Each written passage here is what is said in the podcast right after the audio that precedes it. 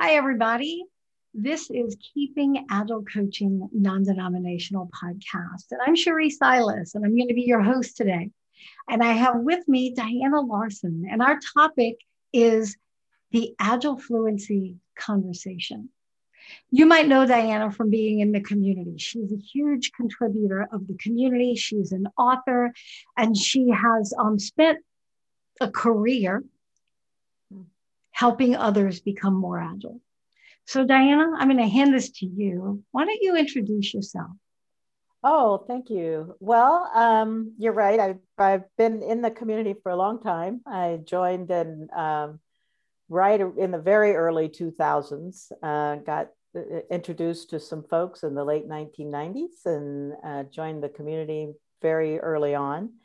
And, um, and it's because I really did find a home here. Um, mm. I found the people who were doing the kind of work that I that I was also drawn to, and so it's really been my privilege to um, contribute some books that people have have enjoyed and have uh, said nice things about. Um, and and then also to be able to contribute by um, taking leadership positions like with the agile alliance board and and um, on various conferences and those kinds of things and and speaking and you know starting businesses that help others uh, do this work as well. So um, that's you know that's that's the contribution i'm proudest of. And um, and i just feel so fortunate to have been surrounded by the community of people and community of other contributors that um, have you know moved all of our work forward together. Yeah and your work carries on. I hear people all the time talking about the retrospectives book. Yeah. you you and esther actually laid the foundation and said this is what it looks mm-hmm. like. Here's the model. Um, and then your liftoff book a few years ago right? Really really great work. So um, now we're talking about this agile fluency conversation. And so help help us to understand a little bit about well, what does agile fluency actually mean? Well, um, agile fluency is a it's actually a model. We call it the agile fluency model, and it's a way of thinking about the behaviors, the kind of learned behaviors that teams of people need to accomplish um, in order to provide the kind of business benefits and the job satisfaction and other kinds of things like that that we're all looking for um, to to the work. And so our um, James Shore and I, a number of years ago, first in 2012, and then again, we updated in 2018, an article that Martin Fowler published on his website and called the Agile Fluency Model. And, um, and, and we also have that, that article in the form of an ebook because it's a little bit easier to read on, on mobile devices and smaller screens um, that you can freely download on our website. But um, but the idea behind it is, and I love I love the theme of your podcast because that's what I think. I think we all need to find every organization, every team, every group of people that are forming a team need to find the agile that is best fit for the outcomes that they want, for the nature of the thing they're building, for all, all of those things together. There are, there are lots of w- approaches to doing Agile out there to, um, to getting those benefits from Agile. And, and you know the the idea that there's only one way just there's just too much diversity in business and in in the kinds of, I mean software what somebody said software is eating the world you know it, you're hard put to find any business any practice any profession any industry that doesn't it doesn't rely on a software component at mm-hmm. this point and so it's everywhere and we need to be doing it well. We need to be doing, and by doing it well, I mean we create the business or organizational benefits that are needed, and we create the job satisfaction that is needed. And um, so that people can keep doing the work you know i mean it's it's kind of circular right? So um, so fluency agile fluency i mean it was really based on the idea of um, language fluency. James shore and i were having a conversation about a workshop that we'd been presenting that was you know uh, like a lot of workshops it got really good uh, feedback at the end and people had observations that we wanted to take into account. And so we were looking through the feedback and thinking about how do we, is there anything we want to tweak in this workshop to have any, any way we want to improve it, make it better? And and we tried a couple of different ways and we weren't really satisfied with it and we both had had been exposed to the idea of language fluency mm-hmm. and that the American Council for the Teaching of Foreign Language, ACTFL, kind of put and and I think there's a there's a council like this pretty much in every language family, but had said, you know, there's not just one way to be fluent. It really is about what you're trying to accomplish. Mm. There's a certain, you know, you can be completely and totally fluent in the language that you need to be a tourist. Mm. You can be completely and totally flu- fluent in the language that you need to just go live in a neighborhood and interact with your neighbors and tell stories about what happened over the weekend and that sort of thing. There's a language that you might need if you were going to be a public speaker or teach at a university right? And so there isn't ever just one fluency in a language. There is the fluency level that is right for your usage. Mm-hmm.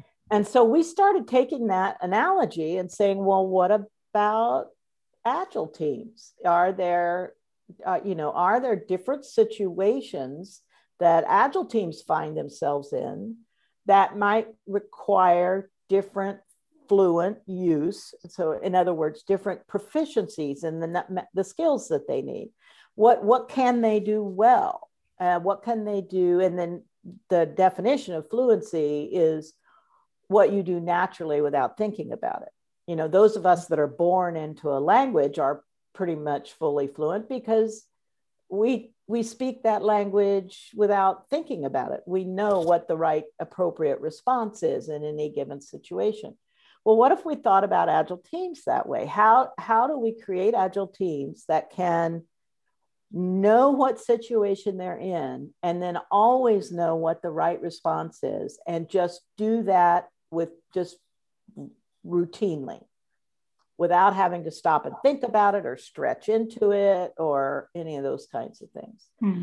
so we started doing some research to um, talk to a lot of people uh, exposed our ideas a number of times. I love open space conferences. So we take our ideas to our uh, regional open space conference here in the Pacific Northwest, Agile Open Northwest.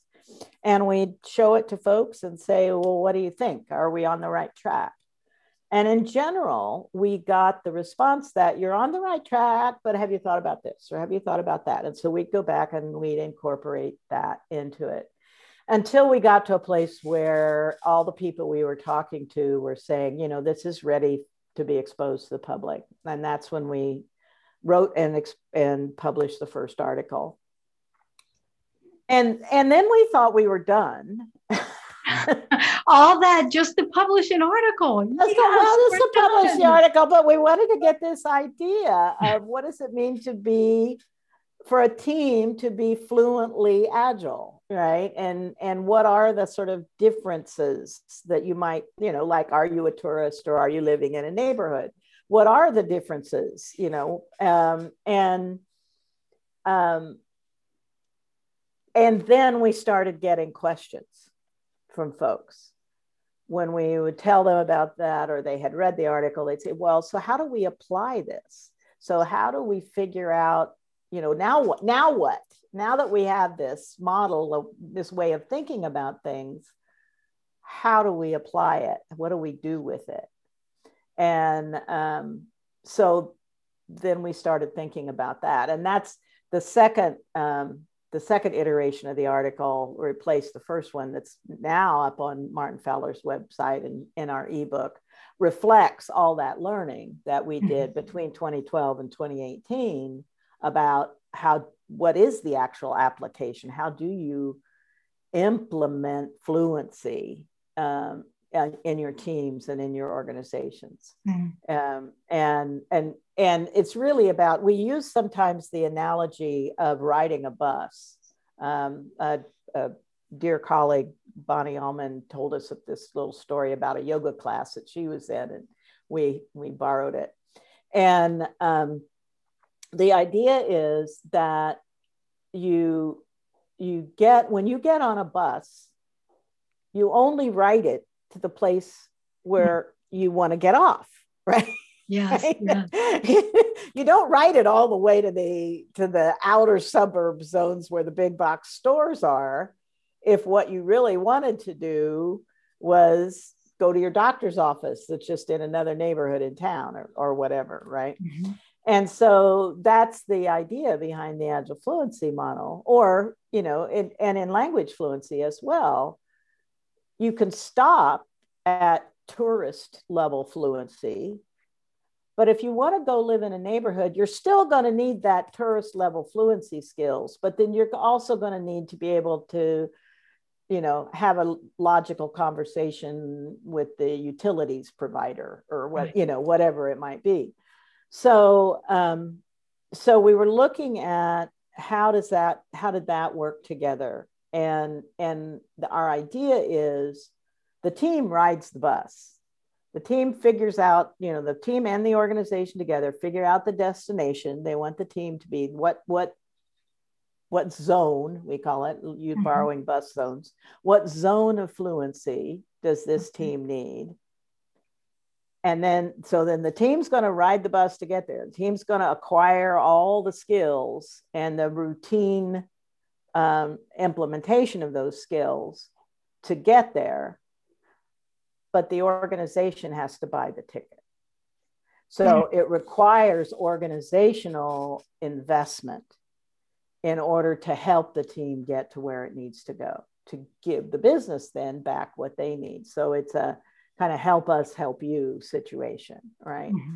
And it's working together. And so, but, and what we discovered um, for us was that teams, the team behaviors were the best indicator of what was going on in the larger organizational system. How much support was the organization giving its teams in order for them to produce what was needed? And so that in general is the idea behind the, the model and, uh, and why we called it agile fluency uh, how how do you become fluent in agile? Mm-hmm. well first you have to figure out what you know what is it you're trying to accomplish? And then when we know what you're trying to accomplish we can identify the fluency you need to accomplish that. And then that tells us where you need to build more skilled proficiency more mastery um, in your team yeah. And so it's not that every single person on the team needs to have all those masteries, but the team as a whole needs to be able to draw on all that mastery. Mm-hmm. You know, Diane, as I listen to you talk about this, um, some things really stick out to me. Um, this um, word of fluency, right? The, yeah. the teams need to have fluency. What I often hear is team maturity yeah. And to me, that has always kind of been like, they're not children. Why are you talking about maturity? Right? It doesn't make sense. So I, I really like this use of fluency. And the same thing with, you know, when when coaches go into a company and they're like, we're going to do agile transformation. And I don't even know that customers, clients know what that means. But this concept of building fluency so you can do what you want, Yeah. what you need, get where you want to be fluidly, right? Right. Um, and and then the last thing that I think is really huge is what I don't hear is here's my framework. You're the here's my box. Now Right. you get in it. And I'm going to cram you down in there and I'm going to make sure that you've got everything the box holds. right. And so I really, really appreciate that. Right. Yeah. Right. And I think that's that is one of the things that we end up talking about a lot um, with the, the folks who come to us to learn about um, the Agile Fluency model and what we call the Agile Fluency Suite, all the other materials that we've built around it so that people can use it. Um, that that it really is about moving from being able to say, I'm a scrum coach or I'm a SAFe coach, which is good. I mean, that's great. People, I love people learning. And so, mm-hmm. and you can demonstrate your learning, and that's fabulous.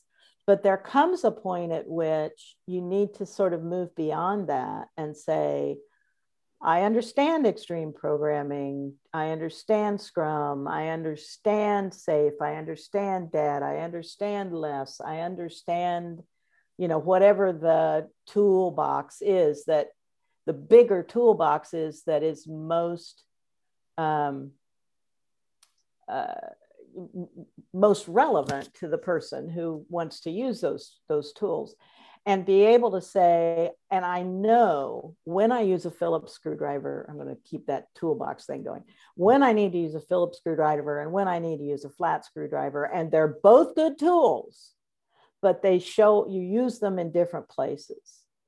And, and so being able to pick and choose among the practices and among the proficiencies um, and among the, you know, even I dare I say it, the mindsets that are that are kind of inherent in each of those frameworks and methodologies uh, being able to say this is I, I i have a nuanced view and this is what's going to fit best in this for for this team in this organization and let's Yes. work with them from there so start from where they are Mhm. and um, and it makes me sad when um, i guess the people are always wanting to know well so if you're not you know as- associated with one of these methodologies you know what what is your competition or what is your and my competition is anybody who comes in and says one size fits all um, after having grown up my whole life as a woman who is a larger sized woman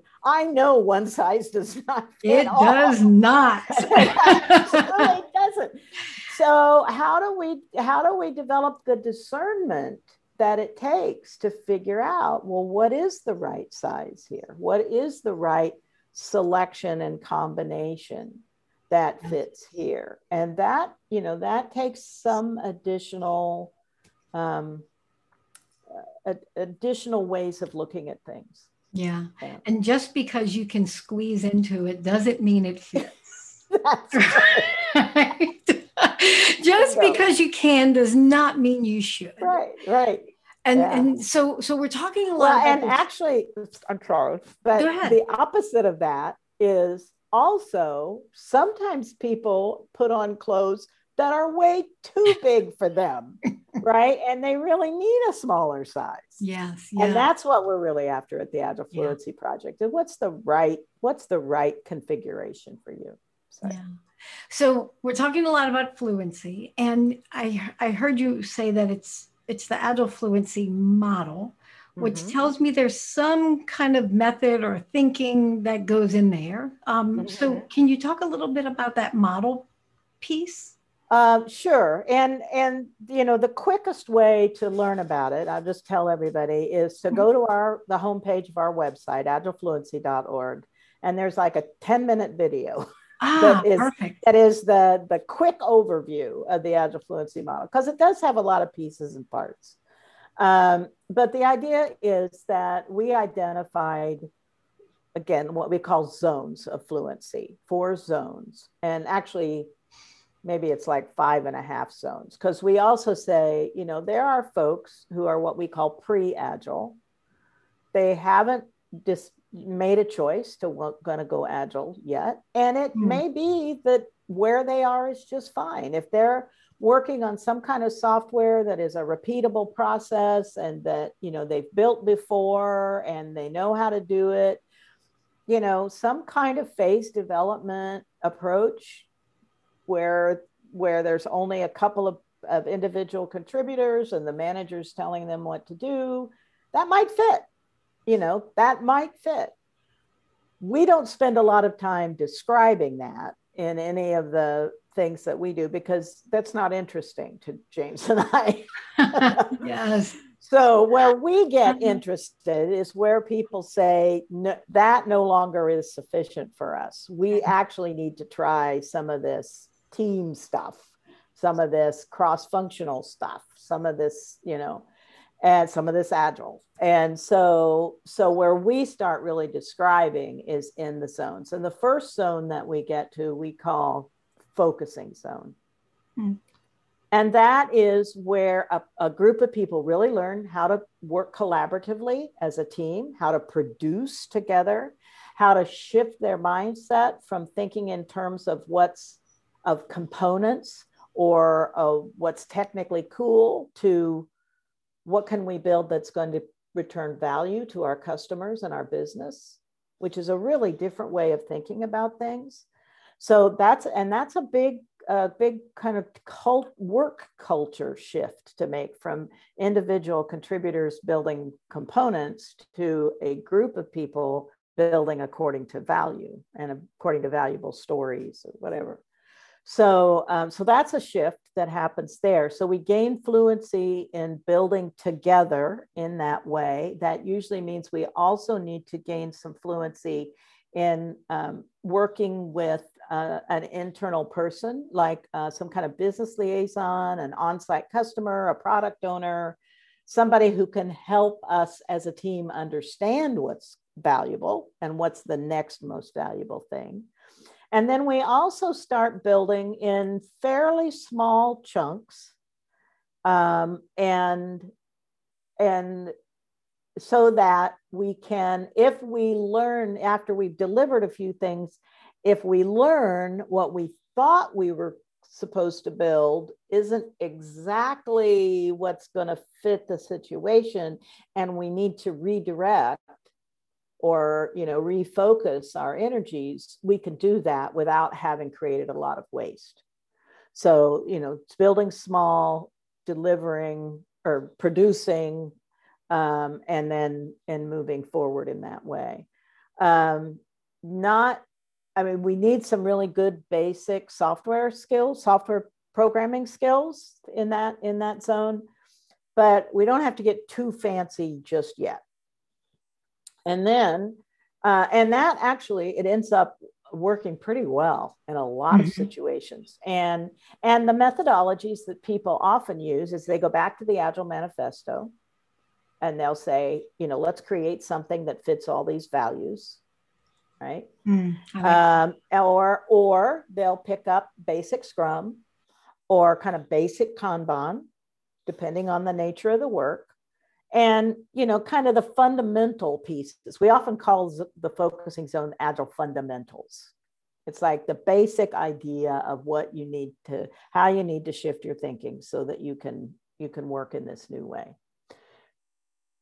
But that's not sufficient for everybody. Um, so it doesn't work for everybody. So sometimes people need to ride the bus a little further. I feel and, another zone coming. yeah, I feel another zone coming to what we call the delivering zone. And here we're actually shifting into a broader view uh, where we're not only thinking about what we're building and making sure that it's valuable, but that we're also thinking about how does it fit in our larger organization. So now the team may have DevOps in mind or UX in mind. It becomes the cross functionality of the team starts getting a little more diverse. Um, and and we need really good engineering skills because now we're looking at release at will.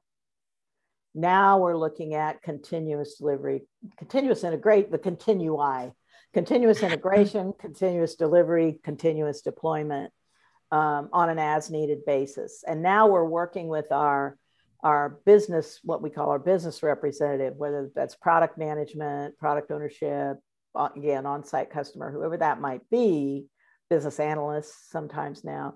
Um, you know, we're working with them to know what kind of cadence does our market need in terms of how often they can take in um, new versions, new releases, how, you know, how what is there, are their expectations about that? Um, some people want a much longer cycle. Other people want something really fast. I mean, the, you know, the, the classic old time example of that was Flickr, who was delivering in, uh, into production like 14 times a day or something like that. Now, lots of folks are doing more of that. So, um, so that's the delivering zone, and it it requires that the team together has you know very collective coding standards has a, agreed on continuous integration and how they're going to manage that. So they have to rely on those team collaboration skills that came out of the focusing zone. Those are all still needed, but now they're adding more sophisticated engineering approaches. Yeah. So would you say the zones build on one another or are they yes. side by side? So they do. Get- they build on one another. Um, and or at least they work in tandem. What what we tend to say is figure out what zone of fluency you need your team, you need from your team, and then do everything you need to get there. So if you said to me in the beginning, I really need my team to be a delivering zone team, then we'd say, okay, well, there's all these skills that we would have in the focusing zone, and there's all these skills that we would have in the delivering zone, and let's just start. Mm-hmm. We don't, it it takes longer if you say, okay, now let's get fully fluent in the in the focusing zone. Okay, now we're there. Okay, now let's start on delivering zone. That just takes longer in our in our experience.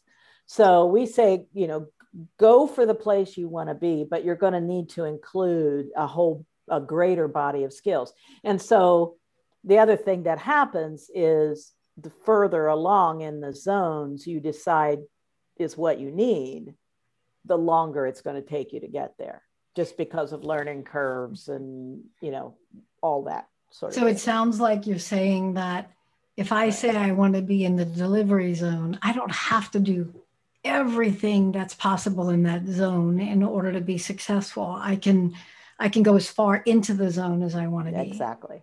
Exactly. What's the third and zone? Then, so then the next zone. Uh, so uh, I just want to say most teams that we run into, the most common is people want either focusing zone or delivering zone teams. Makes and delivering sense. zones are even more common than focusing zone teams in terms of what people want. What we actually see is a flip of that. in terms of what people yeah, it's like they may not know they yeah. need the focus zone, right. but they know they need yeah. the delivery yeah. zone. Yeah, so, that makes sense. So um, so then if it but if people say, well, wait, this still isn't quite enough. I mean, we're delivering on a market cadence, we're releasing at will, but we need but we need to be out there innovating. We need to be out there potentially disrupting a marketplace. Now you know now what do we need? Well then we well you need optimizing zone teams. And these are kind of like the skunk works teams the teams that really focus down on a whole product and learn eh, that within the team the the fluency is around not only the engineering parts of that product or the you know the software parts of that product but everything they need to know about what their customers want and need or their users want and need. And um, so that often what we with the shift that we talk about that happens here is there's a sort of a some changes in organizational structure. Because one of the things that we see a lot is that um, those teams don't have enough business representation in the team to make fast decisions. So, what we want from those is their ability to make decisions, to sort of own that product, know what they're going after, and um, and and maybe even have a budget that they're managing, right? And so there's business representation in the team. There might be sales and marketing representation. The the the group of subject matter experts grows according to you know what we're what we're putting in here. And this happens in both software as a service and embedded software and hardware. I mean these these things all go together. So, so would yeah. you would you say that this space is what maybe people would say like product management business agility is that what's in this yeah well we the, this is the interesting one as we call this the optimizing zone mm-hmm. and it is the zone, what we call Agile's promise. Oh, it's I like that. zone that a lot of people describe when they're saying, this is how you be agile, right? Mm-hmm. But not everybody needs this much effort. And they certainly don't need this much organizational disruption because now you've got to you've got to hire a whole lot more people who can feed that business information into the teams and make sure every team has kind of a full-time representative. So there's no waiting. We can move really fast and there's no handoffs right? Everybody everything is right there and the managers who probably needed to change a little bit how they managed in focusing and delivering because they need to manage teams and not individuals now now they need to to probably be looking at managing groups of teams and they're probably working more laterally than vertically. So managers need to be communicating with each other about what parts of the or what policies and procedures in the organization are getting in the way of the teams being effective and they've got to work out the impediments at that level. Mm-hmm. and that's hard. That's hard work and it often requires somebody with you know a real belief that this is the only way we're going to be successful someone in leadership that is willing to spend their internal social capital to make it happen yeah you know what i hear you talk about this um, one of the ways that i've kind of described this in the past is there's scrum or kanban adoption right that's what some people want and then there's agile adoption so they want to mm-hmm. bring it more into the whole culture. Right. And then there's tra- agile transformation, which yeah. is a whole different beast. Yeah. and now it sounds like you're starting to really get into into what is transformation work. Yeah. Uh, at least into the beginning of it, mm-hmm. even into the beginning of it, because there's one more zone. Well, there's one and a half, one and a third more zones. Um, and and but if you're in a large organization probably if this is what you're looking at this is the kind of potentially transformation that you're looking for because most organizations don't start out with a structure or a des- or an organization design that fits for these kinds of teams. So adjustments must be made right? Yeah. So um, so there's one more there is one more zone after this but these first three zones they're the ones that we see all the time. Mm-hmm. the next zone is one we don't see very often and we certainly don't see it in large organizations. It's a small organization zone and we call it the strengthening zone because now the teams are not just focused on their own product they are focused on the good of the whole organization Mm. And that organization communication flows and such are, um, are, are, it's possible to do that. We haven't, we, you know, our, we don't have communication overload yet. We can still know what's going on in other parts of the organization. We can still know whose product we all want to see get to market first, even though we may be working on different products at the time. Um, and and also things like these are the organizations and this we call the organization culture shift that these are the organizations that are trying out new governance models. They may be inventing new practices um, that that they then uh, contribute back into the agile world a lot of the new practices have come from experiments that people were doing in smaller organizations and and they've contributed that back. Um, and so we see those kinds of things. Their their their view is bigger than just their team or their product. Yeah. On these teams, and we call that the strengthening zone because their focus is in strengthening the whole. Mm-hmm. The the one remain and we, but we don't see very many teams there, and so yeah, I don't put a lot of focus there. And if you look at the graphic representation of our model, you see there's a little tail that comes out of the out of the strengthening zone. Yeah. And that's there to represent what else might oh. become. And because we don't know that these four zones are the only zones that Agile is capable of. And we are begin we have seen some teams and you know we're talking about teams all the way through. We have begun to see some teams that are not only not limited to their product or not or to their you know their features of their product or their own organization but they're beginning to look at societal. You know what can we mm-hmm. what is it that we're building that's good for the whole of society? And how do we need to organize ourselves to do that? Or how do we give back to our larger communities? And and those kinds of things. And so there are some teams that are beginning to adopt those ideas. And so we think there will, there's at least one more zone emerging, mm-hmm. but we don't have enough information about it to really describe it yet. Yeah. Well, this is uh, this has been really fascinating to listen to yeah. you talk about um, this model and yeah. to to to really see what your experience over the years has taught yeah. you. You didn't just jump in and build something to go sell it. You you this is actually years of experience. Yeah.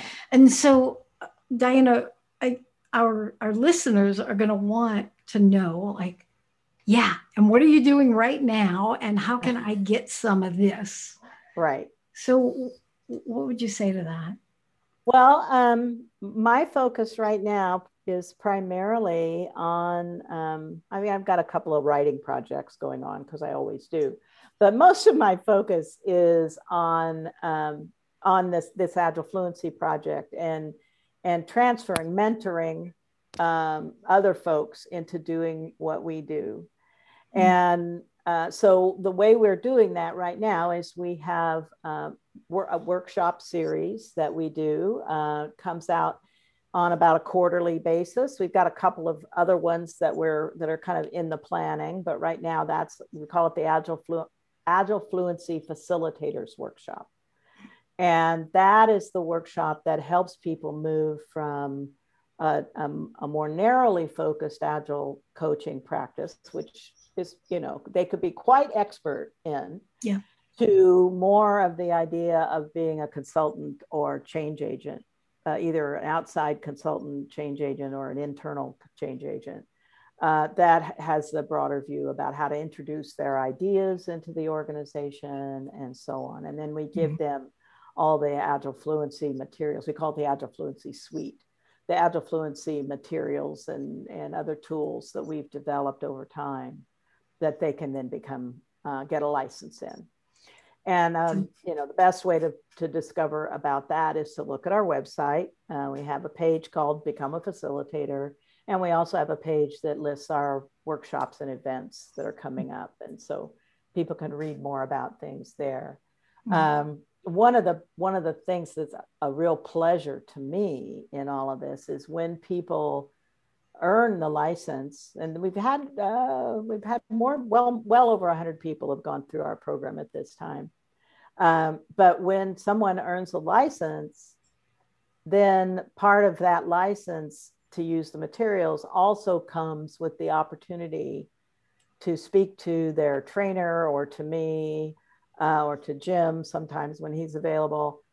Um, and and just arrange for a half an hour of mentoring kind of on call as you know as mutually convenient mm-hmm. and so i get to have all these amazing conversations mm-hmm. with people who are out there using them using our materials and using other people's materials too you know it's how i learn about things like Wardley mapping and things that aren't aren't a part of our world our scheme you know but are uh, are also opening up the world and um, and I, you know, find like things like team topologies and the agile fluency model just really blend well together. Um, so there's a lot out there that I'm I'm excited about and that I get to learn about from the people who've been through our program, and and then I get to you know give give them a little gentle nudge. I'm more I wouldn't say I'm a co- I'm not a career coach or a professional coach in that way, but I am I have served more of a mentoring role at this mm-hmm. point in my career. Yeah. And so we just have wonderful conversations about what people want and need and where they want to go. It's great. Well, Diana, it's been really fascinating to talk to you about this and to to hear your your vision and your work with people, and um, really just that your your contributions continue and you're you're really equipping people in this agile space to be um, to be successful. So I thank you for that. And this has been wonderful talking to you. And this is Cherie Silas with your Keeping Agile Coaching Non Denominational podcast. Goodbye.